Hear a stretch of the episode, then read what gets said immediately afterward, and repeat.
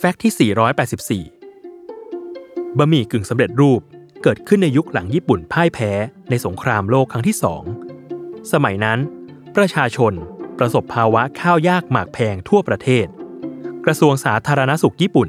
เลยได้ประกาศแนะนำให้ประชาชนกินขนมปังที่ทำจากข้าวสาลี แต่นายอันโดโมโมฟุกุ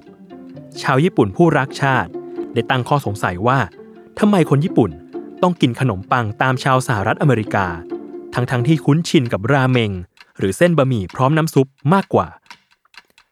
เขาจึงคิดค้นเส้นบะหมี่ที่ใครๆ ก็ทำกินได้สะดวก เก็บรักษาได้นานและมีราคาถูก โดยนำเส้นราเมงที่ผสมกับน้ำซุปกระดูกไก่ มาทอดในน้ำมันปาล์มอบไล่ความชื้นออกไปจนแห้ง และเมื่อต้องการต้มเส้น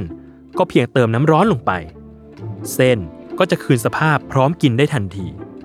โดยเส้นนี้ขายดีจนเป็นที่รู้จักทั่วทั้งญี่ปุ่น ต่อมาในปีคศ 1971 มีการปรับบะหมี่ให้อยู่ในรูปแบบของคัพนูเดิล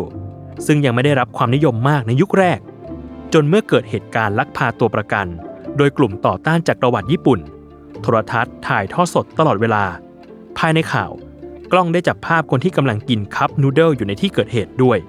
เนื่องจากอากาศที่หนาวมากทำให้คนกินข้าว หรืออาหารชนิดอื่นๆ ไม่ได้เลยครับนูเดิลจึงเป็นที่แพร่หลายและได้รับความนิยมจนถึงปัจจุบัน